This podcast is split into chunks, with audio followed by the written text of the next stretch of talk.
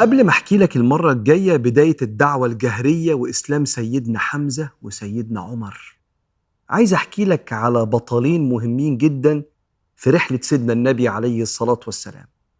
بس الوضع دلوقتي إن النبي بدأ يتكلم مع الناس بشكل مش علني عدد المسلمين بدأ يكسر الثلاثين بيقعدوا في دار أرقم ابن أبي الأرقم اللي عايز يتعلم من سيدنا محمد عليه الصلاة والسلام واللي عايز يسأل عن الإسلام ولكن في شيء من عدم العلانية. تجنبا لإيذاء زعماء مكة. أسلم سيدنا بلال عبد الله بن مسعود أبو بكر الصديق وبقية الخمسة اللي معاه من العشرة المبشرين بالجنة. وكان في شاب سيدنا النبي بيحبه قوي بس ما كانش أسلم لسه. كان اسمه مصعب بن عمير. الشخصية دي مهمة جدا في رحلتنا. وكان شاب رقيق وكان يلبس الحضرمي من النعال. يعني زي بيلبس اللبس مستورد كده مش من مكة. وكان شيك وأكثر أهل مكة تعطرا. وكان سيدنا النبي يقول كده ما رأيت أحسن لمة منه ولا أرق ثيابا ولا أنعم نعمة. لمة يعني تسريحة الشعر الطويل اللي لغاية هنا عمري ما شفت حد مهتم بنفسه ولا أرق ثيابا واخد باله من نفسه قوي. وبعدين بلغ سيدنا مصعب بن عمير إن سيدنا النبي بيدعو للاسلام فراح قعد معاه فرق رقة شديدة لدعوة سيدنا النبي. ولنفس النبي الجميله اللي فيها احتواء للجميع. فأسلم سيدنا مصعب بن عمير. امسك سيدنا مصعب ده وخليه دايما في بالك عشان ده مكمل الرحلة معانا لسه طويل وليه أثر كبير جدا في الإسلام. التاني اللي أسلم قصته حلوة قوي. أبو ذر الغفاري من قبيلة ضخمة بره مكة اسمها غفار.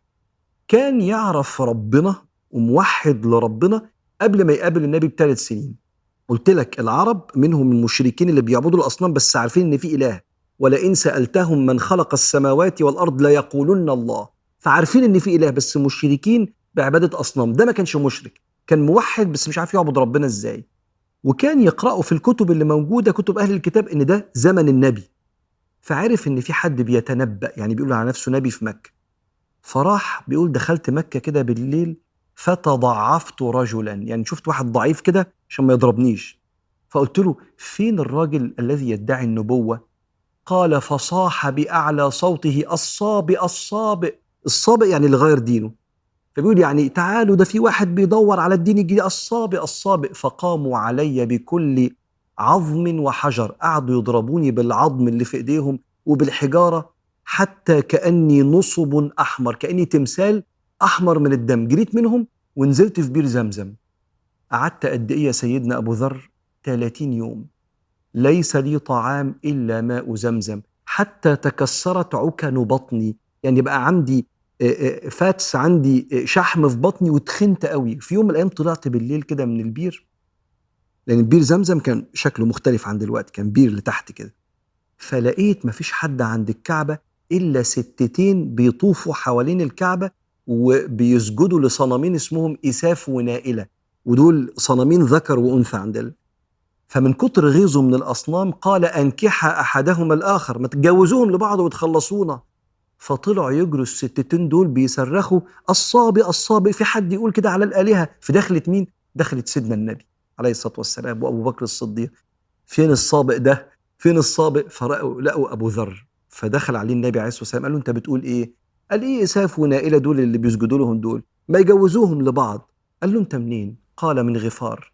ويبدو أن غفار كان في بينها مناوشات بينها وبين قريش فوضع النبي يده صلى الله عليه وسلم على رأسه فطمنوا سيدنا أبو ذر إن هو جاي بيدور عليه وسألوا عن الإسلام.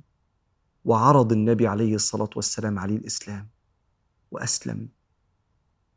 والنبي سأله أنت كنت فين؟ بقالك قد إيه في مكة؟ قال له بقالي 30 يوم ما بعملش حاجة غير إني بشرب من زمزم بعد ما ضربوني. قال نعم. إنها طعام طعم وشفاء سقم. يعني تكفي وتشبع وكمان هي شفاء من الأمراض.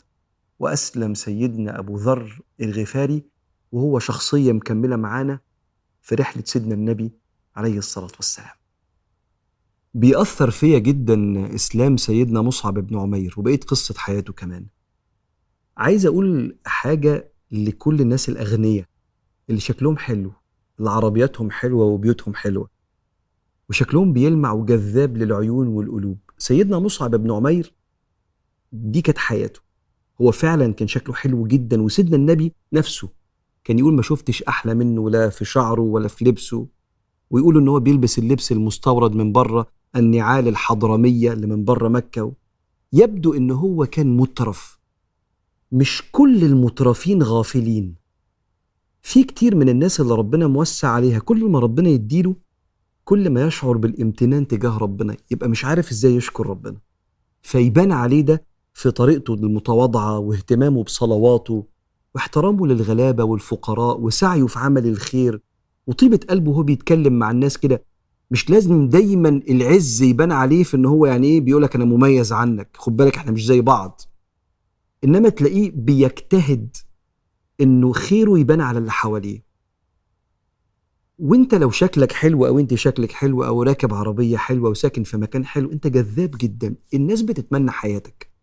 فلما تشوف إن لما الناس تشوف حياتك وتلاقيك مختار ربنا تبقى بتركن عربيتك الحلوة قدام الجامع ونازل تصلي ولا في وسط الشط الحلو اللي انت في القرية العظيمة اللي في الساحل مش عارف إيه قايم كده تصلي العصر انت الدنيا ما خدتكش من ربنا.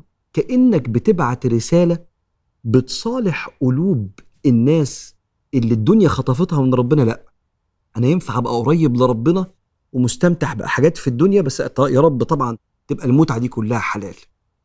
لكن لما البني آدم بيبقى ربنا موسع عليه وشكله حلو وعربيته حلوة وسكنه حلو وبيته حلو وعايش بعيد عن ربنا وده باين قوي بيبقى ال style ده جذاب لكتير مننا لأنها متعة حاضرة متعة بتحصل دلوقتي. فأنا عايز أبقى كده. فخد بالك لو ربنا وسع عليك عليك مسؤولية اولا تشكر ربنا عشان نفسك. ثانيا اوعى تخطف قلوب الناس في lifestyle يبعدهم عن ربنا وتبقى بتعلن بده. إنما يبقى وصل الرساله زي مصعب كده اللي هيكمل حياته كتفه في ظهر النبي عليه الصلاة والسلام في دعوته لغاية ما في الآخر هيموت شهيد.